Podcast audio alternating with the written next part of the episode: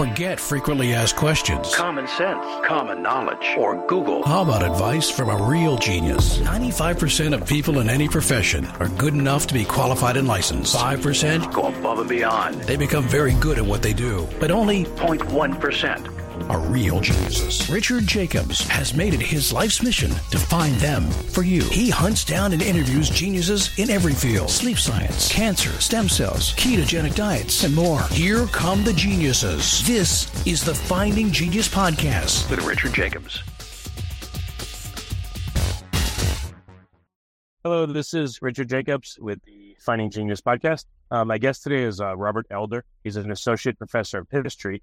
He's also the interim graduate program director at uh, Baylor University. And we're going to talk about religion and some of the dynamics in the U.S., in particular about Christianity. So, Robert, thank you for coming. Happy to be here, Rich. Thanks for having me. If you would tell me a bit about your background, how did you get to study the areas that you're studying? Yeah, so I went to college uh, in South Carolina, Clemson University, and I did not uh, grow up in the American South, but my dad is from Chattanooga, Tennessee. I went to school there. I, I was always interested in the region. And uh, I just happened to take history classes, and one of them was on the Old South.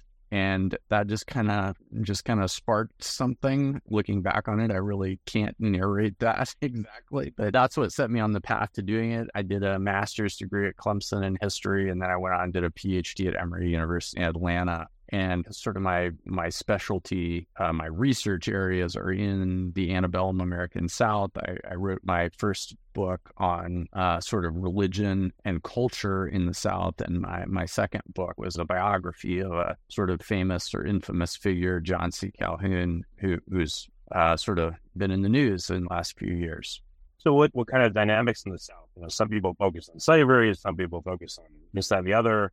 Uh, what Yeah. particular did you do you find yourself focusing on in the South, and what time period?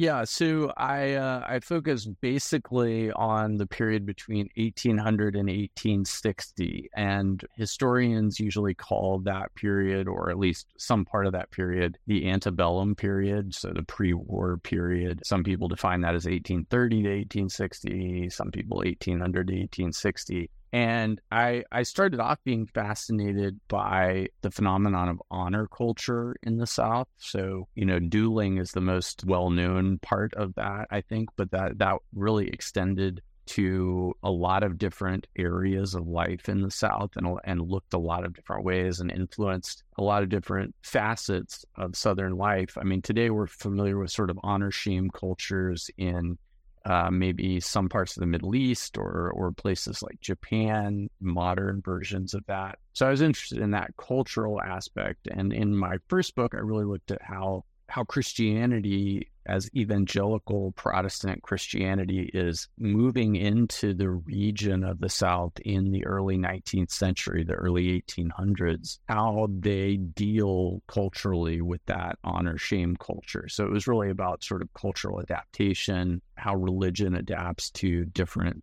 cultural environments, specifically how Christianity does that. And um, What what is an honor shame culture in, in the South, particularly? What did that look like? Yeah, so so the classic sort of definition of an honor shame culture is a culture in which people draw most of their identity from the opinions of others. And in a culture like that, shame is the worst possible thing in life. It's the thing you do almost anything to avoid. So this is why I'll just use dueling as an example to explain it, even though dueling was not a common, you know, not everybody was dueling in the American South. That's a sort of like uh, elite preoccupation. But the reason duels happened is because you would have an insult of some kind, right? And if you allowed that to stand, then you sort of were acknowledging the truth of it and the, and you had to make sure that everybody knew that it wasn't true that you didn't accept it that it wasn't part of who you were or your identity. If somebody called you a liar or said something about somebody in your family the way that you had to get rid of that implication was violence. And that's pretty common in a lot of honor cultures. Violence is a is a sort of uh, righteous response to the threat of shame. It can look for instance like Some people might be familiar with the phenomenon of honor killings that happen in some Middle Eastern cultures. They've happened in the United States in some immigrant communities where a woman is killed by her family if uh, she has somehow shamed the family. Usually that involves some sort of sexual activity outside the, the culturally accepted bounds of that for, for women. And the whole point of that is to reject the shame that that brings on the on the family. So honor is sort of, you know, what you want in an honor culture, that's everybody's approval. You want everybody to acknowledge you and shame is what you're what you're trying to avoid. And the American South in the early 19th century was in many ways a sort of classic honor shame culture, which tend to be more violent, more rural, less institutions, um, all of all of those sorts of things. Yeah, I've heard of duels actually happening even even somewhat recently. I have uh, a lawyer friend that in South Carolina. He was representing some Hell's Angels, and they decided to have a duel. You know, one shot the other. I, I think one killed the other, and they, yeah. um, you know, they were trying to prosecute the people, and then they used the law that seemed to be still in the books. I believe in South Carolina that duels were allowed under certain circumstances, and that huh. you know reduced or eliminated some of the charges. So yeah, this is probably ten years ago. You know, that's about well, it. Well, I mean, yeah, I, I haven't heard about that, but in some ways, it doesn't surprise me. I mean, one of the things that like these things have very long cultural tails. So you wouldn't really call any place in the United States today a an honor shame culture in the way that anthropologists and historians typically define those things. But it is true that most parts of the American South, if you look at them on a per capita basis, are are more violent places than other parts of the country. And part of that is just cultural. It's a it's an acceptance of violence as as a legitimate thing in some circumstances. I mean, I always when I was writing about honor culture and Christianity, I, I wrote about what I called the I know it was wrong, but I had to do it defense, which was like eh, the classic version is like somebody insults your family, your wife, your mother, maybe they insult you and you knock them down or whatever, right? And in those instances, the church would bring people before the church and say, "Well, you know, that's a that's a sin." And the response frequently that they got was, "Well, I know it's a sin, but I still had to do it." And what you're dealing with there are sort of two parallel ethical and moral systems, right? One demands forgiveness and turning the other cheek, and the other one is demanding a violent response to an insult. And frequently, you know, still today, there's just some cultural remnants of that. I went to school with people at Clemson University who basically would give that that basic response. Yeah, I know it was I know it's probably not the best idea, but I kind of had to do it, you know. So it's still around. So you're saying culture is so strong that it overrides faith, or how does it interact with faith in, in your observation? Yeah, I guess on on that level, I, w- I was looking at faith or religion as also a somewhat cultural form of organizing people. That you know, I think that both religion and honor culture have these value or Christianity and honor culture both have these value systems that come along with them. And so within Christianity, you have this ethic based on the example of Christ and you know Christ going to the cross that you do not right you you don't react violently to people who are trying to hurt you that you turn the other cheek or you know, you have the example of Christ stopping the apostle Peter in the Garden of Gethsemane when Peter is trying to defend Christ from the from the you know being taken, uh, being arrested, chopped off someone's ear. Right, right, and Christ rebukes him for that, right? And so that that's a very very strong example in Christianity that Christian churches throughout history, you know, and obviously they haven't always done this, but at least in the American South, there was this idea that private violence, not war, not state sanctioned violence, but private violence was was wrong, right? For for individual people to do that to each other. Before we continue, I've been personally funding the Finding Genius podcast for four and a half years now, which has led to 2,700 plus interviews of clinicians, researchers, scientists, CEOs, and other amazing people who are working to advance science and improve our lives and our world. Even though this podcast gets 100,000 plus downloads a month, We need your help to reach hundreds of thousands more worldwide. Please visit findinggeniuspodcast.com and click on support us. We have three levels of membership from 10 to $49 a month, including perks such as the ability to see ahead in our interview calendar and ask questions of upcoming guests, transcripts of podcasts you're interested in, the ability to request specific topics or guests, and more. Visit findinggeniuspodcast.com and click support us today. Now back to the show. Was it just the South, or was I mean, you know, we hear tales of the Wild West and all that. Oh yeah, vigilante justice. Was it the whole U.S. or was it just the South? Well, no, I think the further back you go historically, depending on the area, that this is this is very very common. It's basically in some ways a sort of pre-modern way of looking at the world. I mean, honor culture was typical of probably most of early modern or pre-modern Europe in some regard. I mean, that's where the duel comes from, right? The duel has European European antecedents, and and you can you can absolutely follow it all the way through to the West. I mean, the gunfight is basically a just what the duel looks like when you put it in in the American West, right? And and give people six shooters instead of dueling pistols. So yeah, it absolutely to some degree or another is is just a typical way that human beings in societies that are rural and don't have a lot of mediating institutions. It's it's a way of organizing society, right? There has to be some sort of principle for deciding things, and frequently it was violence, but but violence of a very very prescribed and and actually orderly type, right? I mean, the duel is a very very highly ordered ritualistic form of, of violence. I mean, people are probably familiar with the musical Hamilton and the sort of you know the 10 steps that are in the song from hamilton but the, those steps were real. I mean those are drawn from a from a dueling manual that was published in south carolina actually and uh, that prescribed all those different steps. So it's it's not just the south for sure. So what's uh i don't know how has this impacted uh, people's faith like you said some people that are faith said well i had to do it well, is there a larger impact to this culture? Like, um, you know, after the time period that you looked at, you know, the Civil War, like, how did this culture change after that? Or did it, was it left yeah. intact?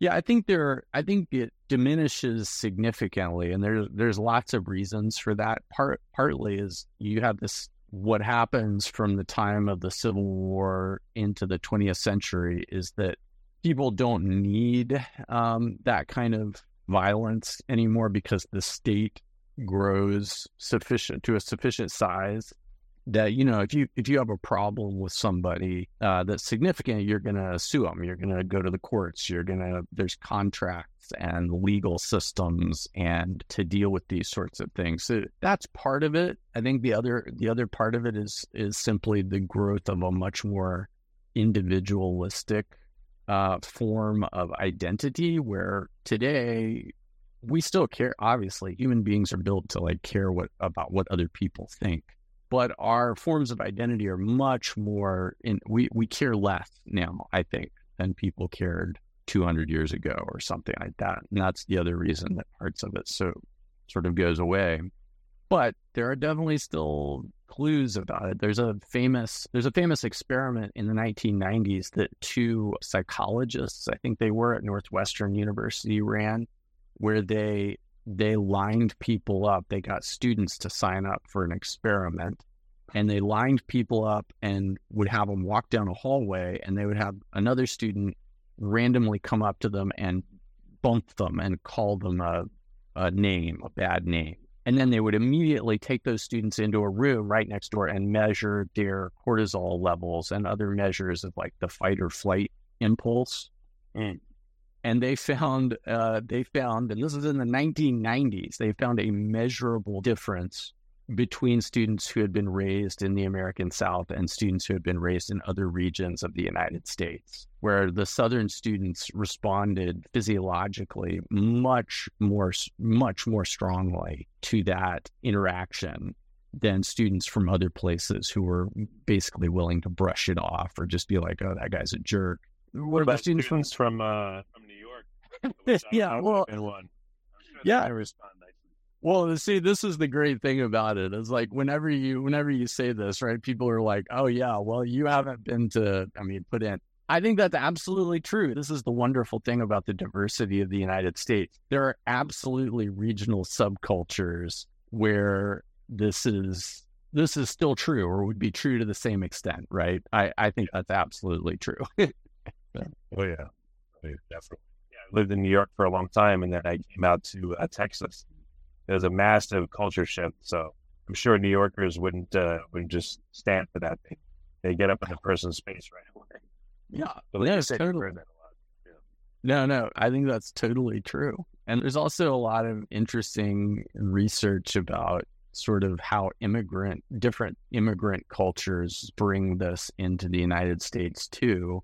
I mean, the in the American South, people associate it sometimes with Scots Irish immigrants in the 18th century, but you you know it depends what you're talking about. Like certain Italian immigration in the late 19th century, the Irish in the mid 19th century, you know, immigrants from various Middle Eastern and African countries in the 20th century.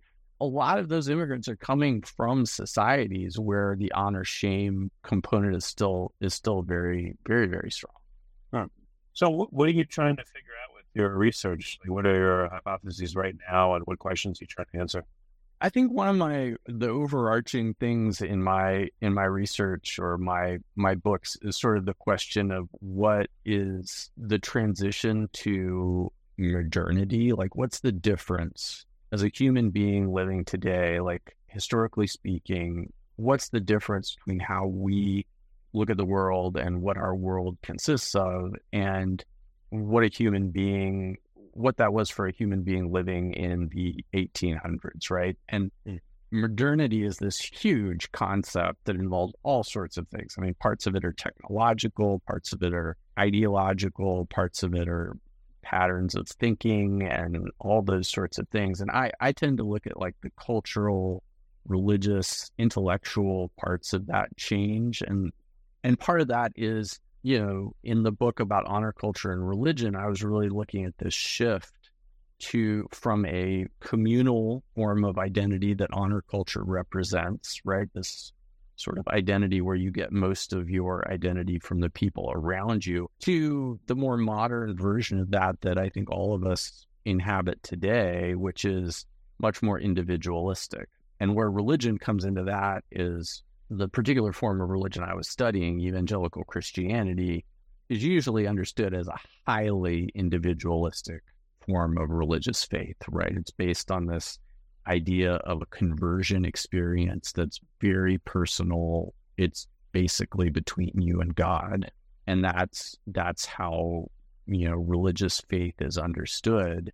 And so part of what I wanted to understand is how did people coming from this this honor shame culture, which was very communal, react to and move to this more modern form of identity that was very individualistic.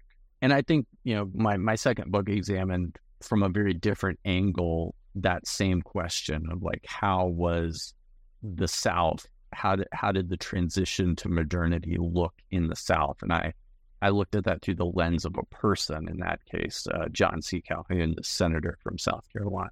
Okay.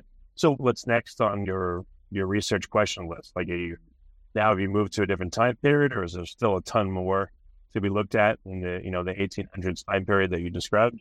Yeah, I'm I'm currently working on a book about the nullification crisis, which is a different topic. It's related to my second book. The guy I wrote about in my second book, John C. Calhoun, was a major figure in the nullification crisis, which happens in the 1830s and it's basically, you know, a lot of people know the basic outlines of it, but South Carolina tells the federal government that it's not going to enforce a federal tariff or tax in 1832. And the president at the time is Andrew Jackson. And Jackson does not react well to that. he, uh, yeah. he, ba- he basically almost invades South Carolina. And it's usually South Carolina raises thousands of troops and there's there is almost a shooting war over it and it's it's usually seen as like a one of the antecedents of the American Civil War um, but I also think there's there's a lot going on there in terms of yeah that question of like the transition from an older form of government to a newer form of government and all sorts of things hmm. Well, very good, Robert. What's the best way for people to see what you're working on, uh, to look at papers and you know, like watch your progress? Where can they go? Yeah, well, um, they can certainly follow me on Twitter or X or whatever it is we're supposed to be calling that these days. My my handle there is uh, Souther PhD, and uh, they can certainly look at my faculty page on on the Baylor uh, University History Department website. And between those two things, you should be able to find out when when new stuff comes out. Okay, well, very good. Well, thank you very much for coming to the podcast. I guess this time it would be like an arcane area, but I'm sure it has a lot of applications to your, your understanding of today. So thank you for coming. All right. Thanks for having me, Rich. If you like this podcast, please click the link in the description to subscribe and review us on iTunes. You've been listening to the Finding Genius podcast with Richard Jacobs. If you like what you hear, be sure to review and subscribe to the Finding Genius podcast on iTunes or wherever you listen to podcasts. And want to be smarter than everybody else? Become a premium member at findinggeniuspodcast.com. This podcast is for information only. No advice of any kind is being given. Any action you take or don't take as a result of listening is your sole responsibility. Consult professionals when advice is needed.